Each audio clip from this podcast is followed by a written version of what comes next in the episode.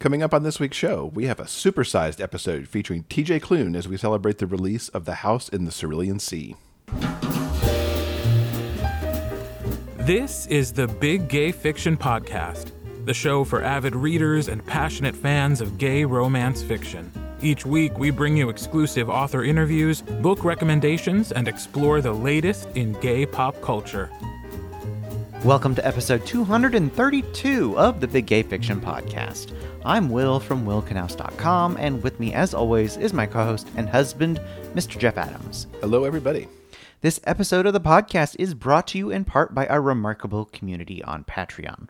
We'll have more information on how you can join the community at the end of the show, along with a sneak peek of what we have coming up for you next week.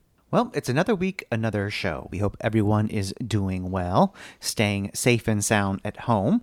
And if you've got some extra time on your hands, we hope that you are enjoying yourself reading a good book. Indeed. Times like this, it's good to have a book nearby. So, just one bit of news this week before we get into all things TJ. We were actually on this past Friday named to Book Riot's list of 33 of the best book podcasts for all genres. Thank you so much, Book Riot. It was so awesome just to find ourselves on that list. This list truly covers so many genres. There's comic books, vintage books, romance, young adult, sci fi fantasy.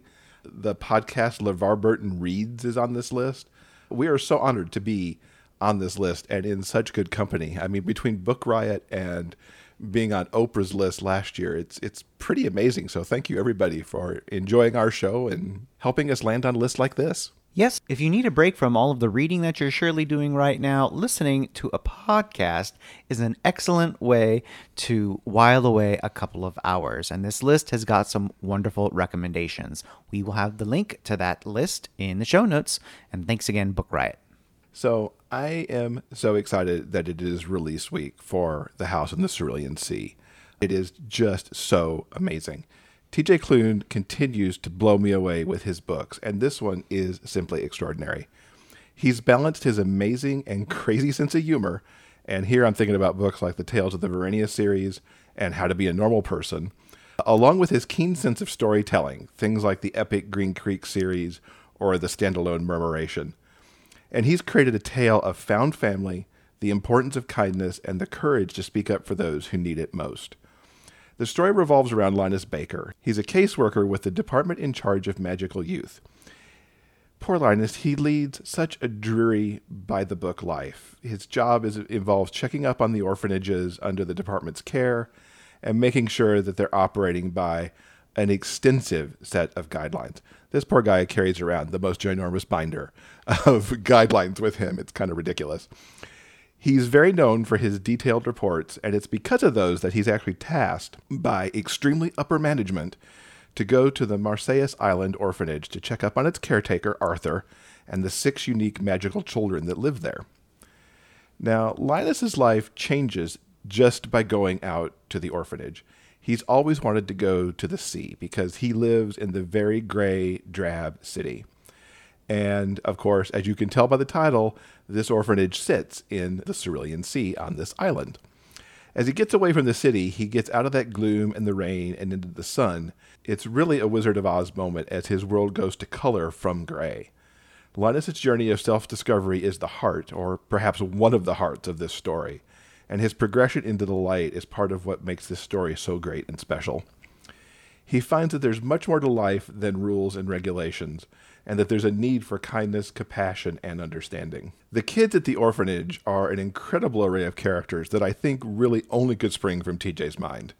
We've got Lucy, or Lucifer, and yes, we're talking about the Antichrist there. There's Talia the gnome, Chauncey, who's a green blob with eyes on stalks, who really all he wants to be is a bellhop. That is that is his goal in life is to be a bellhop. There's Sal, who's a shapeshifter, who, when he becomes nervous or scared, just becomes a little tiny dog. There's Fee the forest sprite, and Theodore, who's a, a wyvern who hoards buttons. Nothing makes him happier than adding to his hoard. The kids and Arthur have formed an amazing family. All of these kids have come from other orphanages for various reasons, and Arthur does his best to protect and teach them. Perhaps his most important lesson to them is that they don't necessarily have to be who people think they should be, such as Lucy doesn't necessarily have to give in to the idea that he is the destroyer of all worlds. Early on, Arthur challenges Linus, and it really sets Linus off on his journey. As he says, I think if you open your eyes, you'll see what's right in front of you rather than what's listed in the files. And boy, are Linus's eyes open. The children are incredible with their childlike wonder, their massive sense of protection and care for each other, and even though they're all young, they are well aware that the world doesn't really want them, especially the town that is across the sea from the island, where so much of the difficulties arise as this story goes on. TJ's created six distinct characters in these children that you can't help to fall in love with. I mentioned Theodore's delight in the buttons and Chauncey's bellhop dreams and his very protective urges towards Theodore. And then there's Lucy. He's wildly funny as he pushes Linus's buttons sometimes, threatening to like blow up his brain. But then you see his other facets, including a love of classic music from the 50s, especially vinyl albums, and that he knows that he could cause damage but yet, all you really want to do is wrap him up in a hug and protect him from the world and, in some ways, from himself. As Linus spends his time with Arthur and the kids, he starts to see how messed up extremely upper management is, and that the rules aren't exactly all they're cracked up to be. And when it comes to that hateful town I mentioned, he realizes that there are changes needed and changes that he speaks up for. And this is a romance, too. The romance isn't forward in the story, but there is a super sweet, just swoon worthy romance that blooms between Linus and Arthur. The spark between these two is pure romance, and it feels like old school courting. Now, that's not to say they don't have problems. And oh, do they have problems they got to take care of? You have no idea. But it all makes up part of this very beautiful story. Yes, in case you haven't figured it out, I love everything about House in the Cerulean Sea. Linus's self discovery, his romance with Arthur, and these amazing kids living at the Marsyas Island orphanage. There's something in this book for everyone, and as you'll hear from TJ in the interview, the book can actually be read by all ages. I've got a hardback on pre order so that it can sit on my shelf with my all time favorites. That's how much this book means to me. I give my highest recommendation to The House in the Cerulean Sea by TJ Klune. Stick around, we've got an interview with the author coming up next. In The Hockey Player's Heart, the feel good gay romance by Jeff Adams and Will Knaus, hockey star Caleb Carter returns to his hometown to recover from an injury. He never expects to run into his one time crush at a grade school fundraiser. Seeing Aaron Price hits him hard, like being checked into the boards. The attraction is still there, even after all these years, and Caleb decides to make a play for the school teacher. You miss 100% of the shots you never take, right? Aaron has been burned by love before and can't imagine what a celebrity like Caleb could possibly see in a guy like him. Their differences are just too great. But as Aaron spends more time with Caleb, he begins to wonder if he might have what it takes to win the hockey player's heart. Get the hockey player's heart at Amazon.com So I think this week we have the longest episode of the podcast ever with the longest interview that we've ever done. I got to sit down with TJ to talk about not only The House in the Cerulean Sea, but also the May release of The Extraordinaries and the release of the final book in the Green Creek series, which is coming in August. And he even gives us a little sneak peek of what's coming beyond all those books. So we're looking at into 2021 as well. So let's get to that. And TJ. I am so thrilled to welcome TJ Klune back to the podcast. Thanks for being here. Yeah, thanks for having me again. I really appreciate it. It's oh, good to be back. We have so much to talk about. You have so much going on. Amazing stuff. No, it's crazy. It's been a wild ride for the past year or so. So I'm very excited about what's coming up. The big thing that's happening the week of March 16th, as this does air, is The House in the Cerulean Sea comes out, which is your debut with a Big Five publisher, or at least an yeah. imprint of a Big Five. Right as somebody who's watched your career, it's so thrilling to see you cross into this realm. And and with well, this thank you. And with this book, where did this book spring from your head? Because it's really unlike anything we've seen from you so far.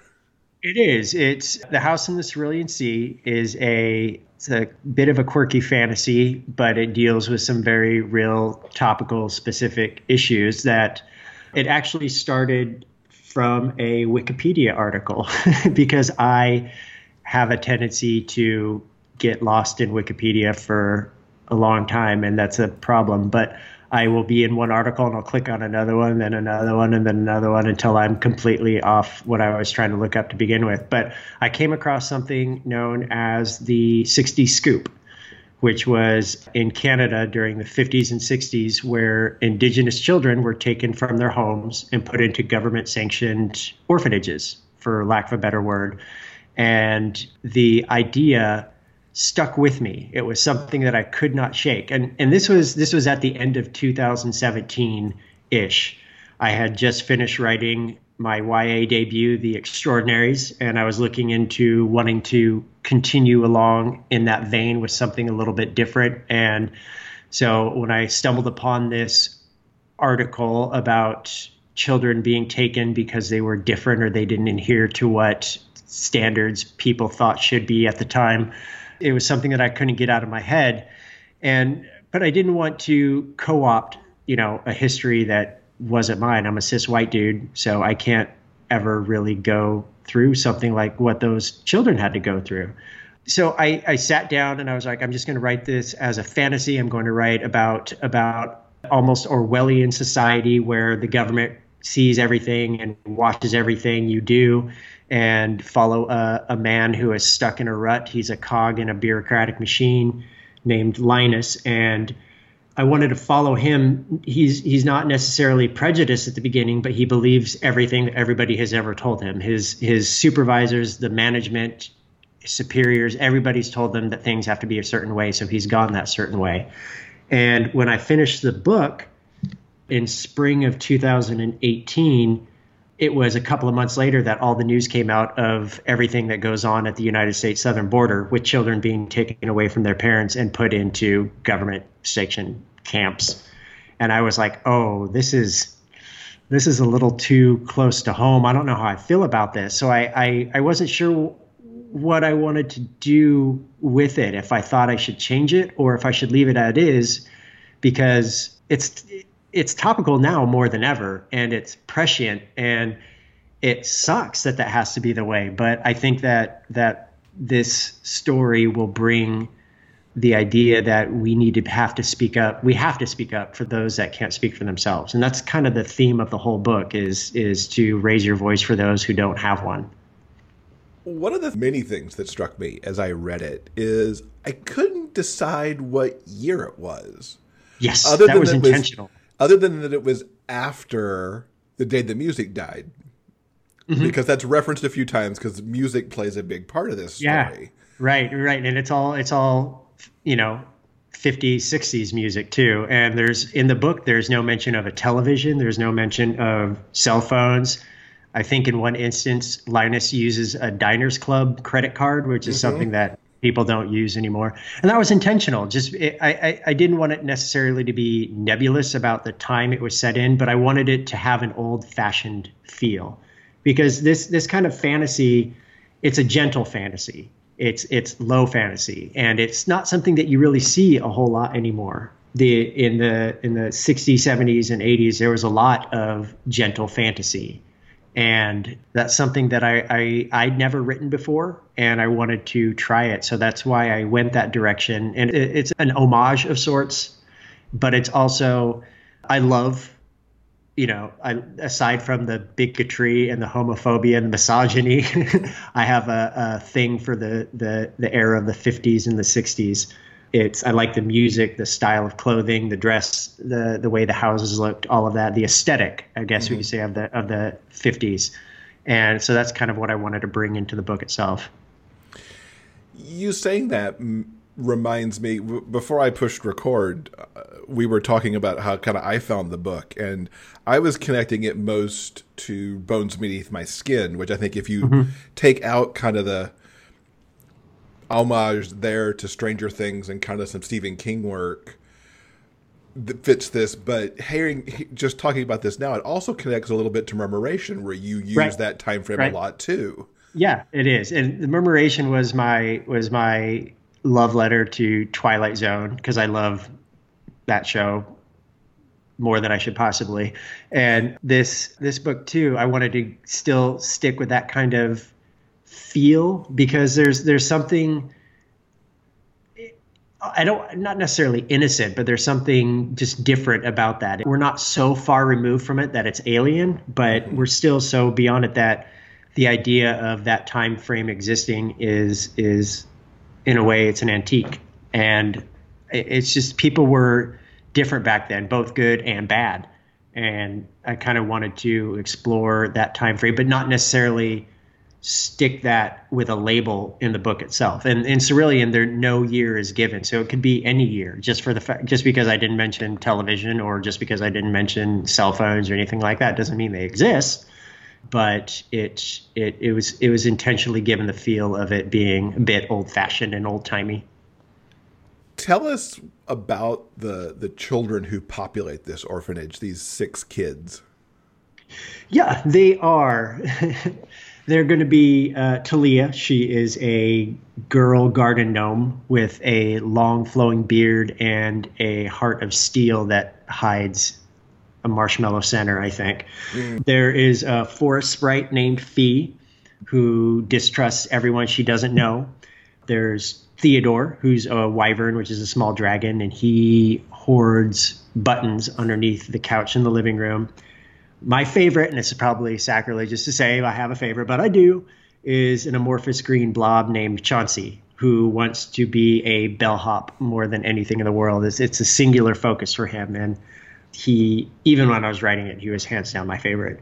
There is Sal, who is the oldest of the bunch and the quietest, and he happens to be a shifter. But as you know, I've written shifters before. I've written quite a few books on shifters, mm-hmm. and I didn't want to do that with this. So I made him a were Pomeranian. I don't I don't necessarily know how I came to that. I think I thought it was funny at the time and then when I started running with it, I was like, "Oh, maybe this is kind of stupid." But then it just it fit with him for the kind of character he is. And it it it made me appreciate him I think a little bit more because the idea of a a, a, character like him. He's a big boy. He's he's a teenager. He turns into this tiny little dog. It there's something very sad about that to me, and I think it, it, it strikes home to the character. And the last kid, who I bet is probably going to be most people's favorites. He's six years old. His name is Lucy, and he is the Antichrist. and um, and you they, say that like it's the most normal thing in the world.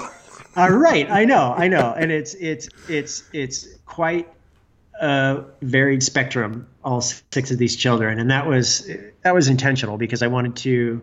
I didn't want to make them the same. They they each have their own indistinct or very distinct personality, and that shows through. They they all act differently. They all talk differently, but they do have a bit of sameness to them because they're being raised together. They're growing up together, and for all intents and purposes, they're brothers and sisters.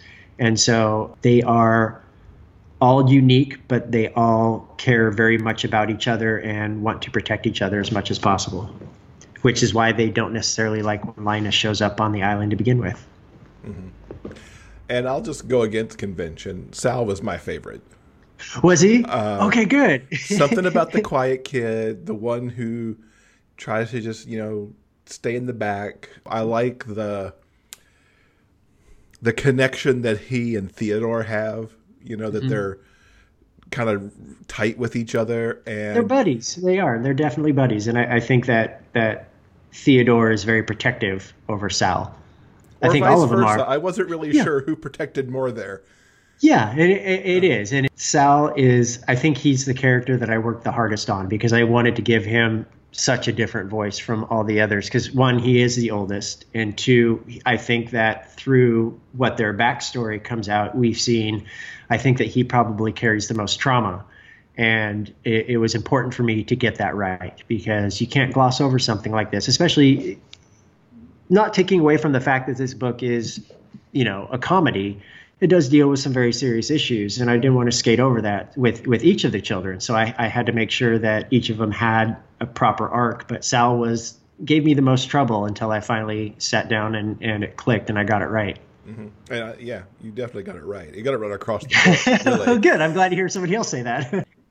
you mentioned it's a comedy, and there's humor there. I didn't know how to put the book in a genre it's hard to define, right? It, it and it's that's that's why I, I'm comfortable with the term gentle fantasy. And I think that people who read it will understand that. But when you're reading the blurb on the back of the book and it's all like, oh, by the way, here's the Antichrist, you're kind of like, well, what? but it, it's not. Hmm. This book. Let me let me put it this way. This book can and I hope will be read by most any age. I'm mm-hmm. hoping that parents with kids who are 11, 12 years old will read this book together and get something from it. Adults will get something on a different level than than maybe their kids will, but kids will get the message that I'm trying to get across just the same. Going through the editing process, there was some more serious language in there. I mean, let's let's just I can talk about it here. I use the word fuck twice in the book.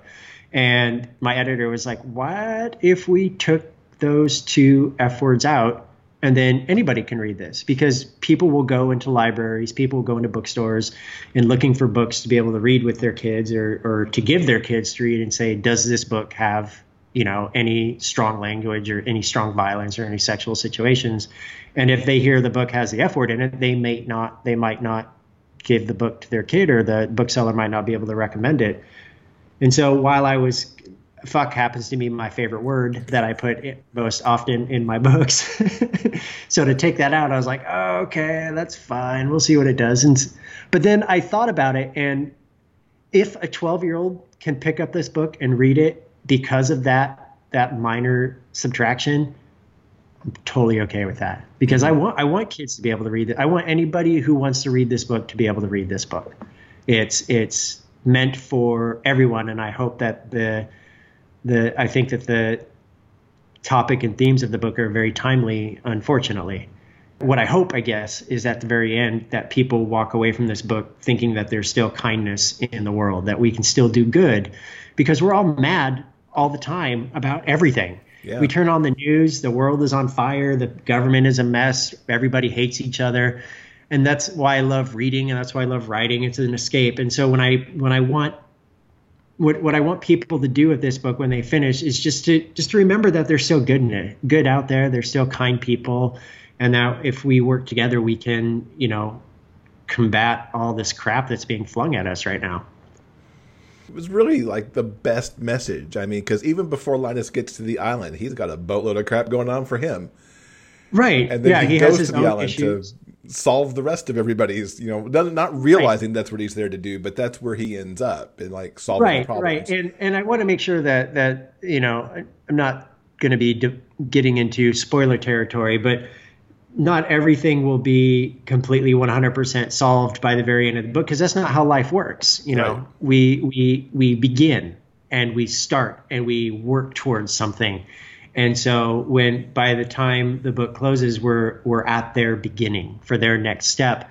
And though I don't plan on writing anything more in this world, you know, flash forward two years and I'm like, oh, by the way, here comes the sequel. But the I, I, I, wanted people to know that when they reach that last page to say, hey, yeah, I wish I could know what happens next. But at the same time, sit there and think, well, you know what? I bet they all did good. I bet they all went out there and conquered the world because it would be it would have been very easy to give a very trite pat ending to this and to tie up everything in a neat little bow but that's not the way life is. Life is chaotic it's messy and it doesn't always adhere to what we want it to but i know that they're on the right path.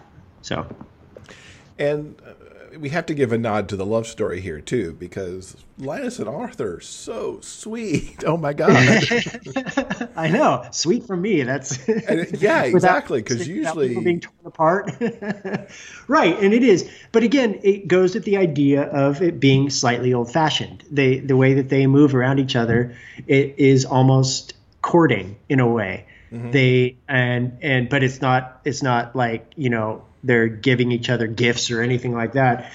In this case, they sit down and have discussions about philosophy, and that to me was there was a sweetness to that because it it was Arthur being in his comfort zone and Linus not and having to step outside of what he has his his strict and stringent routine and having to go beyond that was a delight because he is a Linus is a fussy fussy man, and I love that about him. He he thinks he knows the way things are, and then when he sees that they are not, he's very resistant to try to change because he likes his rules, he likes his regulations, and to have that taken from him is not something he ever expected to happen. But of course, it does through the kids and especially through Arthur. Mm-hmm. It was just it was it was perfect. Thank you. I think so as well. we don't usually talk about your book covers. And Reese Dante has certainly done right by you on many, many occasions. Many, many. Yes, she is my go-to. And oh, by the way, just just so I can, I just want to. Sh- speaking of Reese Dante, I just want to shout out Reese Dante because with this whole issue that has gone on with our former publisher, I didn't know how to format stuff. I didn't know what I was going to be doing with with trying to republish. Reese Dante stepped up and reformatted most of my books. She did she did everything. She did all, all, all, she fixed all the covers, even the covers that she didn't do for me. She helped redo to make the full cover up. She is an amazing person and I love her and all my books would not be here without her. So I just wanted to shout out Reese Dante. I give a big shout to Reese Dante too. She's awesome. The work that she does is gorgeous. Yes. Uh, Murmuration still one of my all-time favorite covers. Me too. Uh, but the Cerulean Sea cover, my God. yeah. Like when they first sent me the concept, it was hand drawn, and because that's the second cover. There was another cover that was originally in place that I adored. It was it was great. It was a beautiful hand drawn cover, and they the, the, big wigs who were paid the, the billions and billions of dollars to make such decisions decided they wanted to go to a different direction. So I was like, ah, oh, shit. So they sent me a cover concept, and I was like, eh, it's all right. It's just like it was just a hand drawn of a house sitting on a hill with trees blowing, and it looked like something you'd doodle like on a cocktail napkin or something like that. So I was like, oh, okay, well, I guess we'll have to see what it is. And then a few, a uh, couple of months later, my editor at Tor Ali sent me the cover as people know it now, and I was just like, Jesus Christ.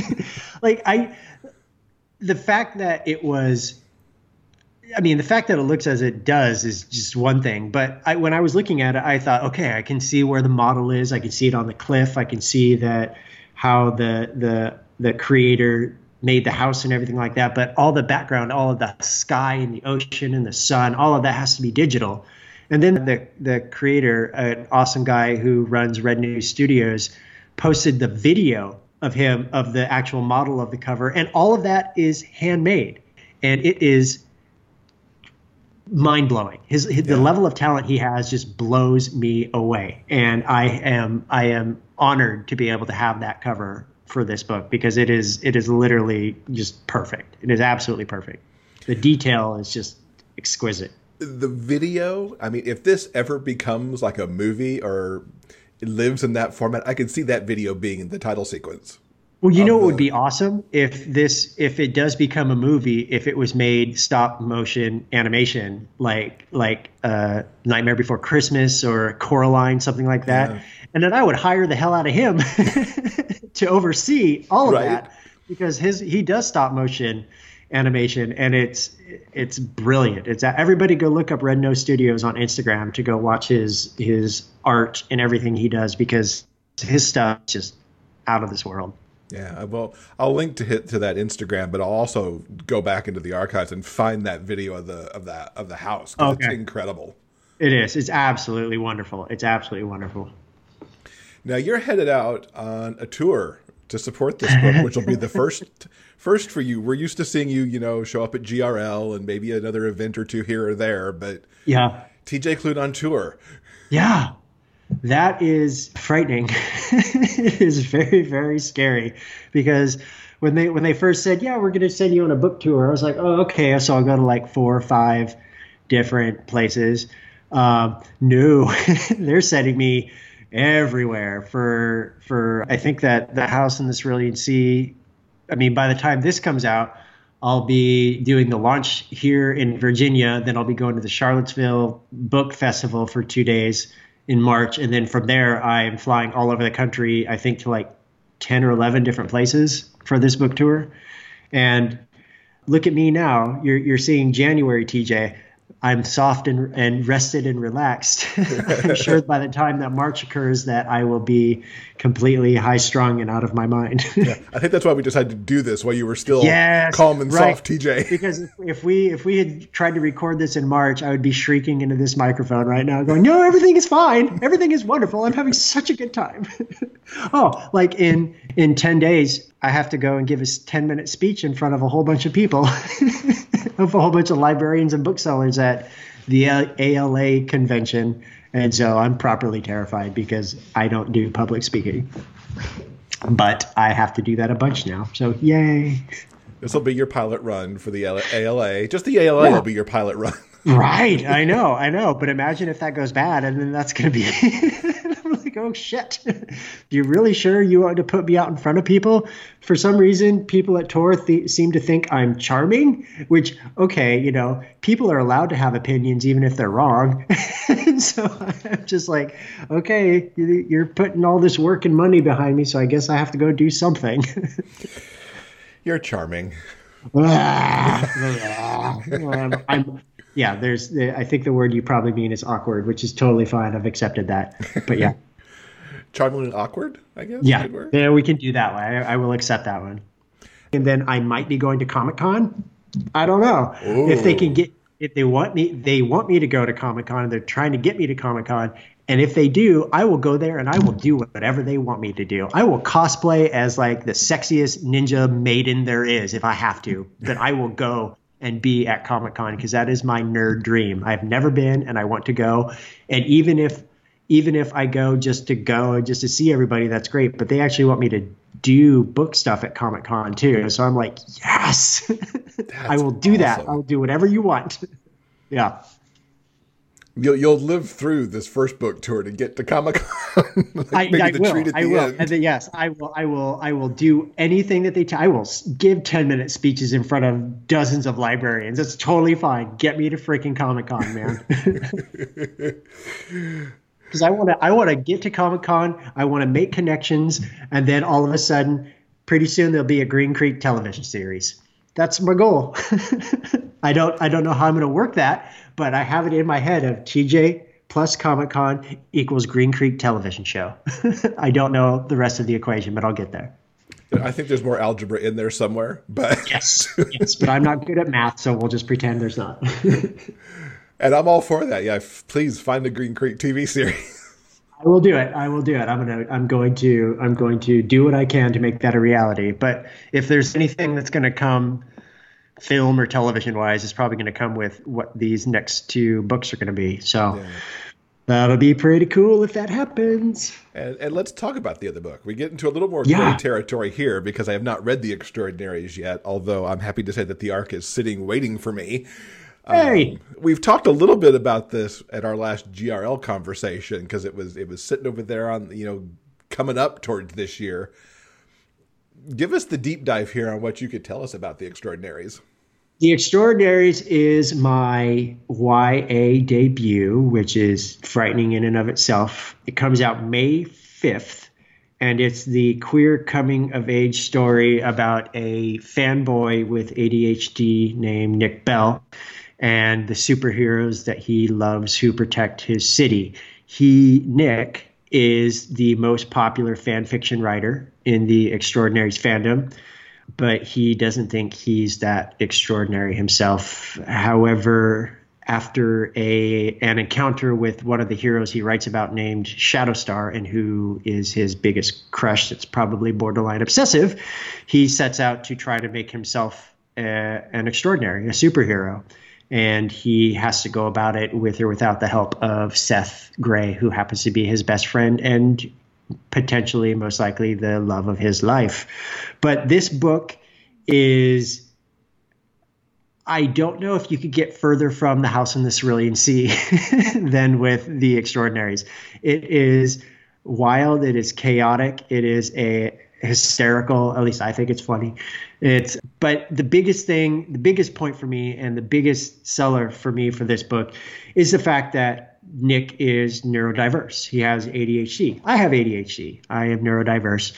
And I wanted to see someone like me in a story like that. I when I was a kid growing up, I never got to see the loud, overly talkative, slightly effeminate kids in books. If we were if if we were in books, we were either the the sidekick who was a caricature, or we were attacked and beaten because of our sexuality, or we got sick and died. And that was that was queer characters in books that we I used to read. And you know that's not how it is now for the most part, and that's a good thing. The YA is at the forefront of that, I think, with with queer fiction. But I wanted to see a kid who everybody thought talked too much because that's how it was for me with ADHD growing up. I wasn't taken to doctors to get medicine. I wasn't taken to doctors to get diagnosed until I was older. And I struggled, man. I, I had a hard time growing up because my brain was on fire and it never stopped. It never slowed down and it never shut up, which of course made me never stop talking and and and it it sucked and I wasn't able to see myself in anybody else. There was always this weird otherness about me that I that I, I wished I didn't have. But as I got older, I learned to appreciate it a lot more. And because it is part of me and it, it doesn't define me, but it it it is in a way my own personal superpower. And that's what I wanted to be able to do with a book like The Extraordinaries is while it is a comedy, while it is funny and sad and happy and and and all a whole range of emotions at the center it's a kid coming to terms with himself not about his sexuality because by the time this book opens nick and all of his friends are already out and proud. I never wanted to write a coming out story. I think that there's people that do that and do that well so i didn't have anything i wanted to add to that and, you know unfortunately well maybe not unfortunately but in ya mo- a lot of queer stories are coming out stories, which is, I mean, there's a place for that and it's a necessity. But oh man, I was about to say the line kids these days. That's that makes me feel so old. Younger people is not any better, but they are much savvier than we were when, you know, at that age. And I didn't want to write a coming out story, but I did want to write a story about a guy coming to terms with who he is and, and accepting who he is. So that's what Nick's journey is all about is is being okay with not necessarily being the label extraordinary, but being happy with who he is. And it's it's it's a good story. I'm very proud of this book, and I can't wait for it. And it's actually the beginning of a trilogy, and I just finished writing book two a few weeks ago, so I'm super excited about it. And I can't wait to read the first YA from you. Right. Knowing how you structure stories that always bring in all this you know cool stuff that you bring. I can't wait to see how you do it. And I mean, you've done kids before. You've got kids in Cerulean Sea. You've got the young mm-hmm. girl in Bones Beneath My Skin. Even Green Creek opens when Joe and Ox are both kids. Right, and hell, my first book was called Bear, Otter, and the Kid, yes. and the book the book is about you know, a guy trying to raise his his his younger brother. But this this book is for the most part all about teenagers. They, there's four teenagers, and they make up the main characters of the book. So I had to um, think about that. Writing teenagers, the, the, I actually for for weirdly I had more leeway with what I could get away with in The Extraordinaries than I could with House in the Cerulean Sea. I I honestly going into YA, I'd never written a YA book before, and I didn't know what you could and could not do in a book like this. So I kind of, I don't want to say I made it chaste because it wasn't necessarily chaste, but I, I, kind of held myself back a little when I was first writing it because I didn't, you know, I didn't say, oh, fuck this, fuck that, stupid piece of shit, whatever. I was like, oh, this can, can that can be said in YA, right? That's totally fine. And then I sent it to I sent it to my agent. She was like, "You can you can put more of yourself into this book. It doesn't need to be you know innocent." So I went back and was like, you know what, I'm okay. And so I wrote it how I wanted it to be, and it's it was interesting to see the perspective of Tor wanting the House in the Cerulean Sea to be read for all ages, whereas in so we had to take out certain words, whereas in the the Extraordinaries, they were like, you know, I think I think Nick would probably cuss right here, right? He doesn't. He needs to have some kind of reaction. So I was like, oh, okay, I'll do that. I'll corrupt minors who are reading my book. it's totally fine. yeah, so it was a, it was an experience, and and I, I felt much more comfortable when I wrote the sequel because I knew what I could do and what I couldn't do, and and there, there's actually, i have learned there's some actually pretty graphic YA books out there. There mm-hmm. are some that that really get into to sex and violence and all of that. Kids, let's face it, teenagers see all that stuff all the time. That's yeah. What what it is. It, I it's going to make me sound so old, but the reason I didn't see stuff like that growing up was because we didn't have internet. yeah. until until I was like 17 years old. So, and that was dial up. so, CompuServe. God, I'm so old. Yeah. But to, to be able to write a story for, for the six, the 15, 16 year old me who didn't have stories like that, that felt good because I, I know there, there's kids out there who don't necessarily get to see themselves yet or still haven't found a book to find themselves where they can say, hey, that person is like me. And I want Extraordinaries to be that book. I want it to be that book for them. Because if I'd had a book like that when I was a kid, man, that would have helped me so much more. I really, really think it would have. But instead of reading about sad gay characters who die alone or who don't have anything or who just get relegated to the sidekick position, I wanted, I, w- I want this story to be for the kid who who wants to see themselves because they are loud or they do talk too much or they are slightly or maybe even overtly effeminate. I want them to be able to have that character here. Mm-hmm. So that's what I wanted to do with Nick. Did you read any YA gearing up to write your first YA? No, not really, because I didn't want to to have anybody else's stuff filter into my head when I was starting out to write. The last YA book I read was, and I've read it a few times now. I think it came out in like 2008, 2009. It's Leaving Myself Behind by Bart Yates and it is a tremendous, tremendous book about a kid coming out and dealing with mental health issues that he got from his mother, who is also trying to deal with her own mental health issues. And it is a wonderful book, a delightful book. And that is pretty much my extent uh, in YA. I read horror, I read nonfiction. I read true crime stuff, and that's and suspense, mm-hmm. and that's what I read. And I don't read necessarily YA. I don't read romance. I don't read any of that stuff. I just I write about it, so I I want to kind of keep some distance from it, I guess. Mm-hmm. I should know the answer to this, the number of times that we've talked, but I mm-hmm. not put it up in my brain right now. Did you write flash fiction before, or did you just give Nick that characteristic? Just I wanted to give that him that characteristic. I never the okay. Let me back that up. When I was seven years old, six or seven, I used to carry around this notebook with me that I would fill with stories about me and Samus Aran, who is a character from the video game Metroid. In Metroid, you play as a big, awesome space marine who blows up aliens and kills everybody. And then at the very end of the first game, the character takes off their helmet and is revealed to be a woman. And that just blew my mind because the entire time you're thinking this is a badass guy who's killing all these things, and it's a woman. I was like, holy shit. So seven year old me was like, I want to have adventures with her.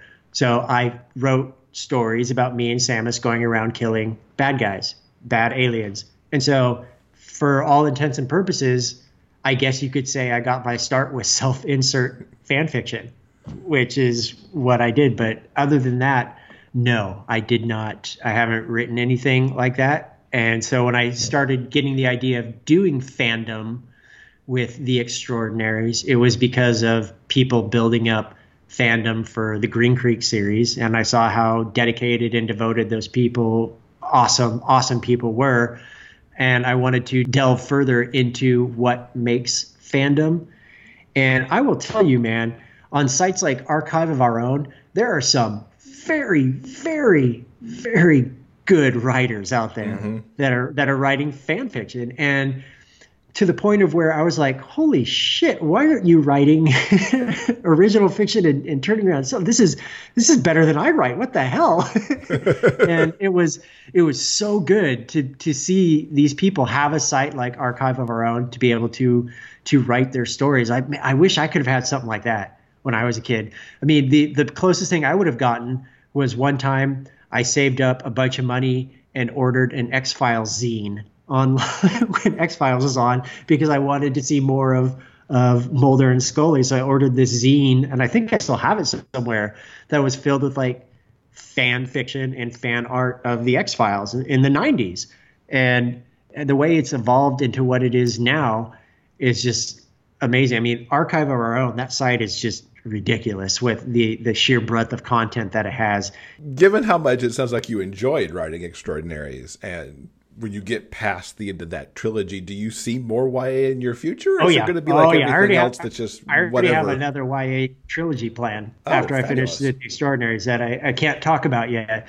But I, I I do like it. It's a different it's a different world. The the the coolest thing I think so far about the Extraordinaries is that when the book comes out in May Tor Teen is sending me out to schools to be able to talk to act to teenagers about Fabulous. the book itself. Yeah. And that is awesome and also terrifying at the same time because they will most likely be savvier and smarter than I could ever be. And so I just don't want to be the old guy coming in saying, I wrote a book, please read it. It's about gay people. so just, but that's going to be, it's going to be a trip, man, because for all I know, there's going to be one kid in there who, who was like I was. And and if I can if I can give this kid a book and say, "Here, I hope this means something to you." And even if I never hear from that kid again, but I the fact that if it does turn out to mean something to them, that's all I want. That's all I could want from something like that. Mm-hmm. When I wrote my very first book, before my very first book came out, back in 2011, I told myself that if even one person read it, one person walked away from it happy that they read it, then I would have done my job. And that's still true for me to this day. I don't I don't necessarily think about. I mean, yeah, sure, it's wonderful when books sell really well and a lot of people like it, but I still go back and think every now and then if just one person likes this story, then I would have done my job, you know, because I don't write for everybody. I tend to write for myself, but if if somebody else can appreciate that, then good. I'm happy. Mm-hmm. That's all I need. And you've certainly made a lot of people happy.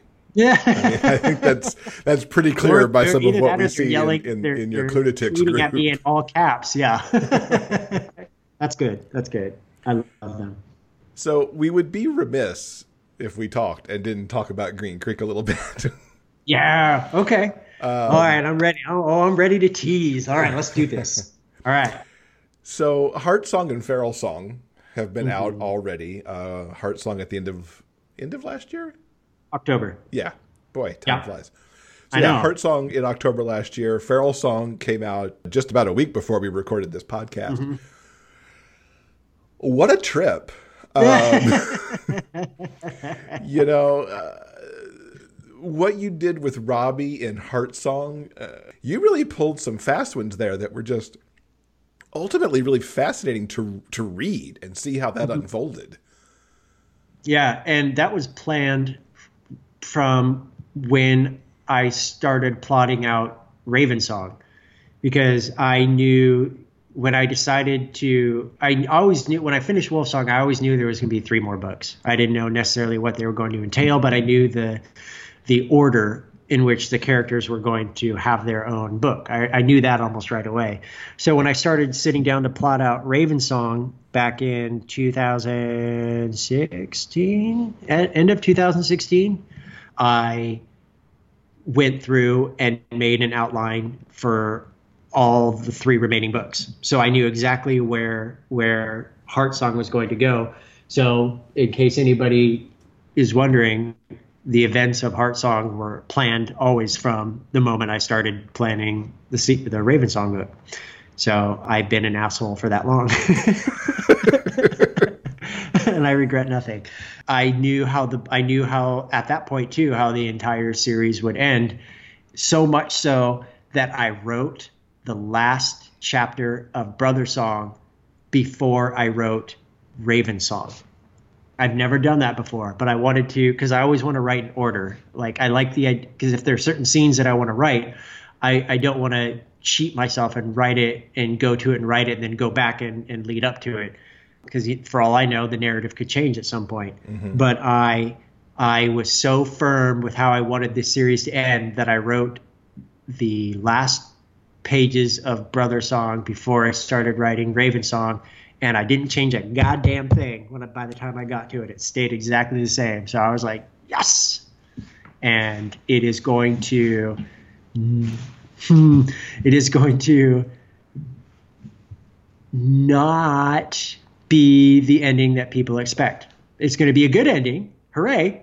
But it is it is going to be you won't see it coming. I'll put it that way.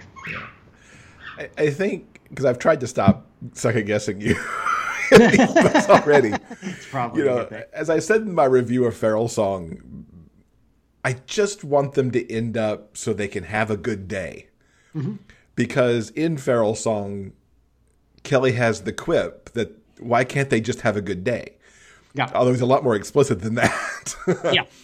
And that's really what I want for them because there's no moment so far where they can get maybe more than a week of, and even when they're having a good day, there's still the cloud overhanging mm-hmm. that there's still shit left to come.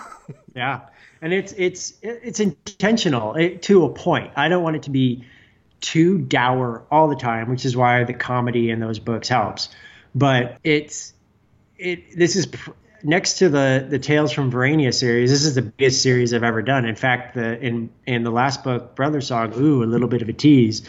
It has the longest sustained battle scene out of any book that I've written. Mm. There's the the the big the climax of the book, I should say, is surprising and heartbreaking and sad and it's going to make s- some people angry, but it is what it is.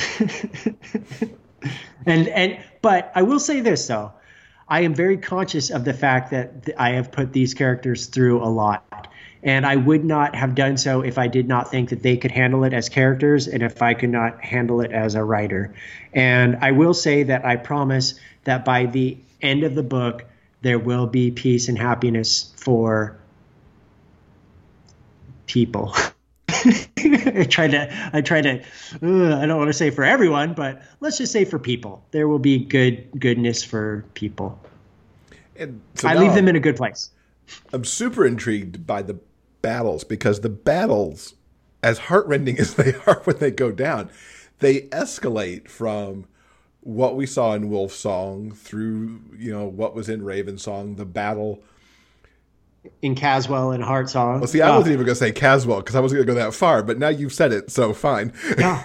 you know, and how everything goes down in the battle that happens there. It's like it's cinematic. Like, do yeah. you just see all that in your head really yeah. well? Because oh, I kind of see like a big play you, set. You should set see. Up. You should see my my my notes for this. I block out all of those scenes because I, it's it's like a sex scene. You have to know where everybody's body parts are. You have to know what everybody's doing. If somebody bends a certain way, you have to make sure that they were standing in a way to begin with that wouldn't make that unnatural or make a reader go, "Wait, how are they doing that?" It's the same, you know, like I said, it's the same with a sex scene. If somebody does something weird, the reader's going to be like, "Wait, I don't get how that's humanly possible." So I block out all of those scenes. I have little, I have little. Let me show you. I have I have little toys that I use, my little my little Star Wars Funko bobbleheads, and I block out these scenes when people are fighting, so I know how the scene is going to look. And it it takes a long time, but I have to get those right because if somebody does something stupid or I forget, like in one scene in in Heart Song, towards the end when there's the big climactic battle, I forgot one of the characters completely. and like they just show up and then I sent it to my beta readers. They were like, wait, where's fill in the blank? And I was like, oh fuck. Shit. So I had to go back and include them in and give them some really cool quippy lines. he ran away. He's just not there. Right. He's, he's hiding. He'll be he's he's waiting with the cars. It's fine. Those things are intense. And then Brother Song, like I said, it has the biggest battle scene I've ever written, and that took me forever to to write because I made it. I, with Brother Song, I knew I was going to have to either go big or go home. So I just I went big, man. It's a big, huge freaking book where many many things happens, and it also has to end a four book series and close out four books worth of storylines, while also allowing Carter and the Timberwolf to have their own story, while also having to rectify Carter and Joe and Kelly and their relationship their father while also needing to wrap up Gordo and his brother and their father and all of the and have to deal with who Ox is or what he is and what he can do. How long is this book? It is the shortest out of all the Green Creek books. Dang. So Heart yeah. Song stands as the biggest one then I guess. No, Raven Song is the longest. Wolf Song is 150 some odd thousand words. Raven Song is 163. Heart Song is 159, and Brother Song is 157.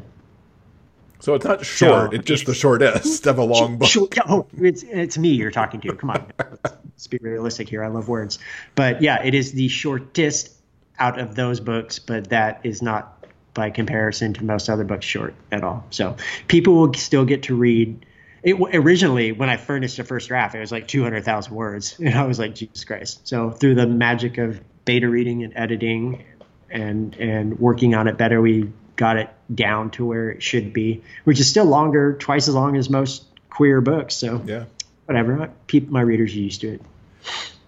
What's it like to have finished it? Sad. It's sad. I'm sad. It is. I mean, it was originally supposed to come out in December of 2019. Mm-hmm. And I've been finished with it since October of 2018. So I've had a long time to deal with my grief about closing this book, this series, but it's probably going to have to, the wounds are going to reopen when we get closer to August 2020 when it comes out. So it is, I'm glad it's over because I got to tell the story that I wanted to tell, but I'm sad at the same time because I've these characters they they mean a lot to me. It's even more so than say like the Verania series. The Verania series, I love that series because it's my happy place. The Green Creek series is my biggest cast of characters, and I love them all. I love them all for who they are and who they're not, and the fact that I was able to finish their story on my terms is bittersweet. I mean, I'm sure I could have written 10 more books about them, but what would be the point? It would get boring. I would get bored. Readers and readers would be able to tell that I was bored because the story wouldn't be good. So I want to be able to tell the story, get in and get out and finish. There's authors out there who do fine with telling 12, 13, 20 book series, but that's not me because as you know, I hop around from genre to genre.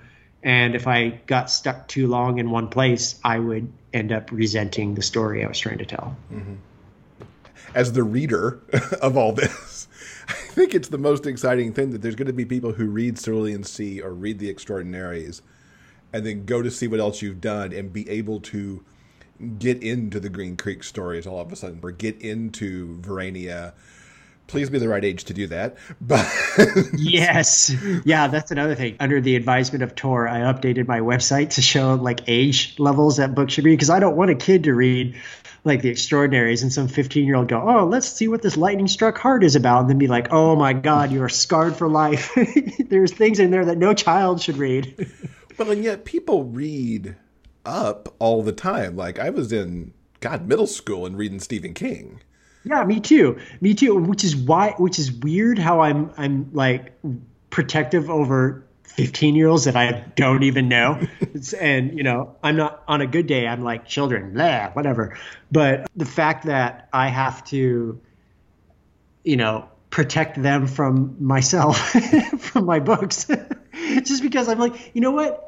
Give it a couple of years, wait till you're 18, and then read it. That's totally fine. You can wait a couple of years. I have other books that don't aren't sexually graphic that you can read or have ribald humor that that probably isn't appropriate for your age. I mean, I'm sure I would have thought it was funny if I was 15, but I don't want to get an angry email from a parent going, "You corrupted my child," right? because of gay uni- unicorn sex. was there talk when you made the the shift of uh, going with another pen name, or? Nope, never. I asked. I asked if I asked my agent initially if they thought that if if she thought that was a good idea, she said why. So I said okay, that's fine. So I just kept it as is, and it just it makes it easier, I think, because it's, Well, it's all in one umbrella. So I, plus, if I if I gotten a, a different pen name, say I went by my real name Travis, and for like the YA, I would have to make like a whole other website, a whole other social media, and all of that. And that's just, ugh. I can be lazy. the idea Well- of keeping up another e- alter ego is just like, eh. Yeah, and I still like it, frankly, as as the person who doesn't deal with it at all. that again, the people will find these books that are going to be you know such mass marketed, big out there books, and then find these other gems that you've got. Yeah, and that's, makes that's me going to be happy exciting for- because if people, if people like my books, matter. they think, oh, what else is he? I've got like 20 plus other books for you to read. Come on. And even better, they're all pu- republished by me. So all the money goes to me, and that will be even better. So, yeah, I'm, I, I have a big back catalog for people to explore that find me through these two new books. Yeah, which is awesome. Yeah. Let's talk about your amazing readers.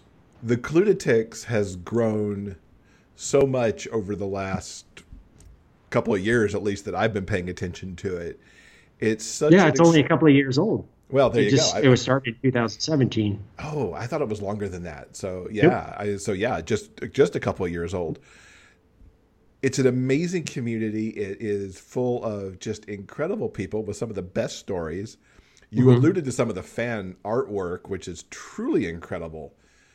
Yeah, that the, I mean the artists, man, that that that put out the fan work are just nuts. And the, what I love about it is is all their different styles. Everybody has a different way of interpreting a character. Everybody has a different way of drawing a character.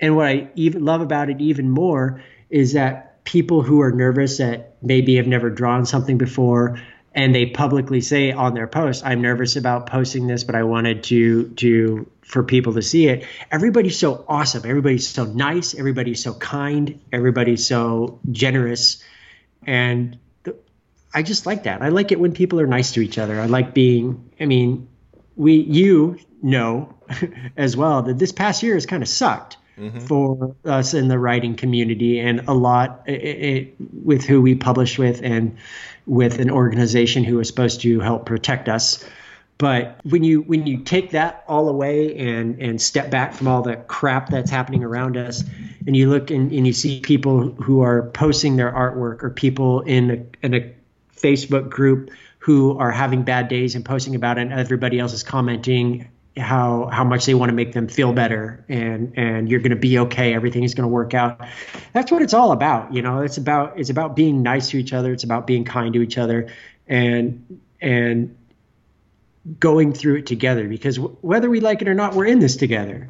I mean it's it, it's it's better to help each other than it is to ignore each other and i wish that more people would realize that and i'm very fortunate with the Klunatic community that that they understand that and they see that that's what I like and that's what that's what they they a lot of these people are just the generous, giving, kind people in the world, and I couldn't ask for a better readership. What do you think it is in your books that resonated to gather these people together? I don't know. I mean, it's gonna. I don't know. I, I think that I think that that there's there's always there's always a sense of of otherness in my books. The certain characters, like we talked about before, they're they're not, you know, traditionally handsome people with with an eight pack and a huge dick and and gruff voices and all of that. And I I I think that that people see what I like to write, even in the most fantastical of of scenarios that I, I write. I like to write real people. I like to write how I think people talk and how I think people should actually act. And I think that that what I well I hope that what my readers see is is the realness from it. Even though you know it's fiction, you and even if say you're in a kingdom of Verania and you're trotting around with a unicorn and a dragon named Kevin, that you can still think that, you know, these characters are realistic, they're lifelike, even when they're doing stupid stuff, especially when they're doing stupid stuff. because I want people to say, hey, you know what, I've made that mistake before too. this is what I learned. Oh, and this character is learning from it too.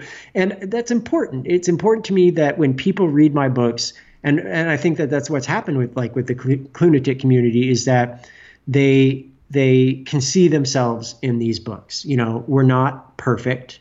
We make mistakes. We have we struggle with with mental health issues, with anxiety. We're too loud. We talk too much. We we're too effeminate. We're too queer, too gay, whatever. And and they they can see part of themselves in that. And I I like to think that I've gathered the biggest group of misfits in the world, and I love each and every one of them because we belong to each other. Well said. You guys got together last October. Yeah, like 60 people, man, at, at, at my friend and beta reader Lynn's house. That was nerve wracking for me because, you know, there's people who are like, yeah, by the way, we're coming from Australia just to see you. I was like, what? do you do you do you really want to do that? but a, was, I hope Lynn had true. a big enough house to support sixty people. They I would not yeah, want sixty in my house. house. Lynn's, Lynn's, yeah, not my house either. Well, I probably could, but I wouldn't want to. but Lynn was Lynn was a gracious host, and everybody there was so freaking cool, and it was awesome. And I got to sign a bunch of books and play games and eat and drink and laugh and talk. And, and Michael Lesley came and Kurt Graves came and did some performances. They're my narrators for my audiobooks. And they did some performances and it was just it was awesome. And it was it was it was a lovely, lovely experience with lovely, lovely people. And we're hopefully going to be doing it again. We're trying to make it a yearly thing. So that's awesome. It is. It is. It was a it was a wonderful time. And I was thrilled to hear that Kurt is putting together the Klunatics podcast now to more yeah. document yeah the stories behind these readers. Yeah, that's going to be super super cool. I'm so excited about about him. This is all him too. This is him, and I think Mia is who's the one of the admins of my Klunatic group, and also my one of my other beta readers. She, I think she's helping him out with it. And that yeah, the Kurt approached me with the idea of wanting to do a podcast uh, about about the Klunatic community and and my journey through this next year. And I said, okay, go run with it. And he has, man. So whenever that comes out, all the credit goes to him because he is he works his butt off. He does he does everything to make it the best it possibly can be. And I'm very, very fortunate to have somebody like him on my team.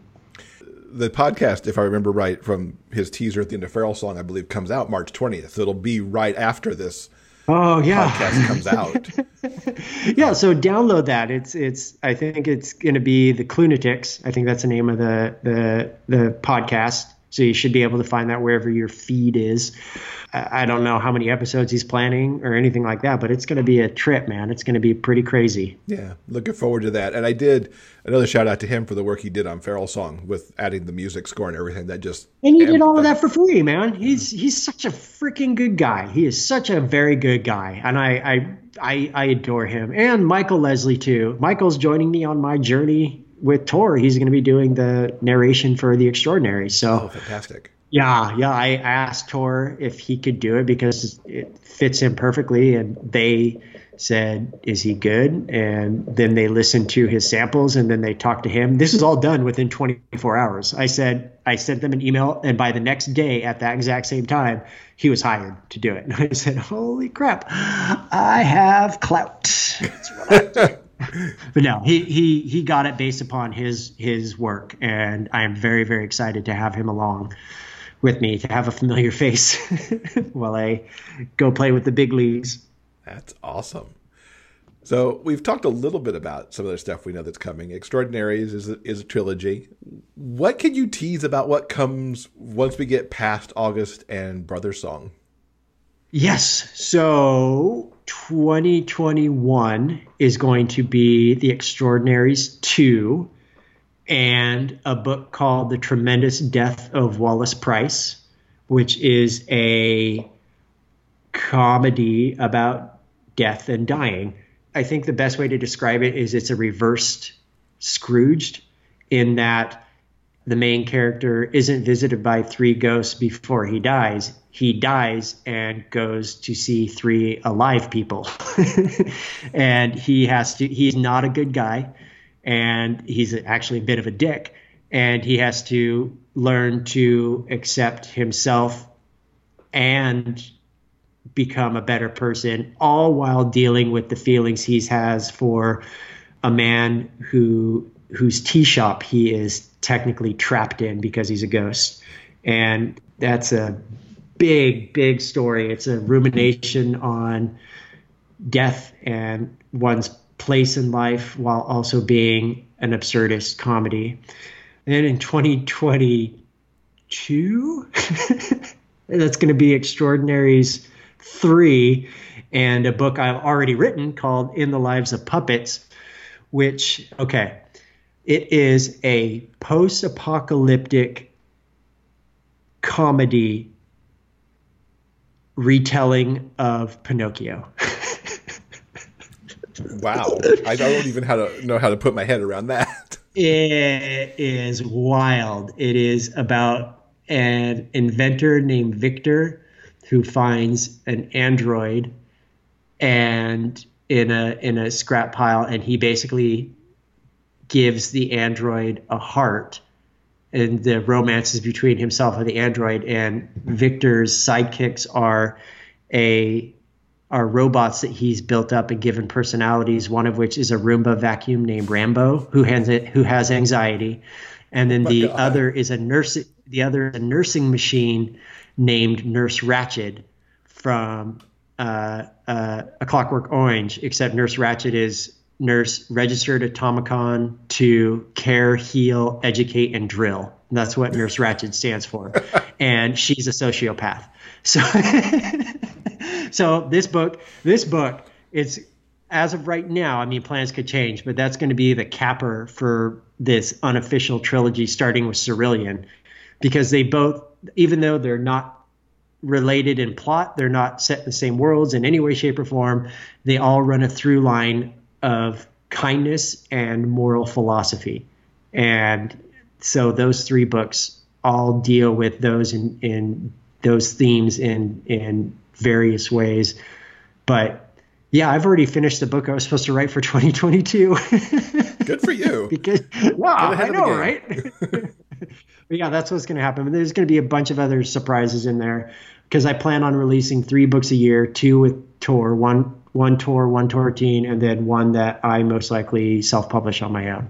So awesome. I, that, I'm gonna my next book I'm hopefully gonna start writing is gonna be a return to the Verania series and writing the fifth book in that series. So oh, people are really excited about on. that.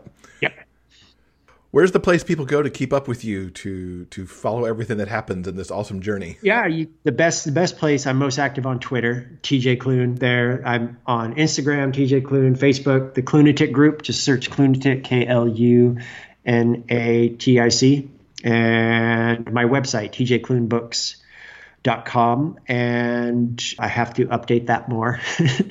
Tor wants me to update that more, but best place, honestly, follow me on Twitter because that's where I usually am these days.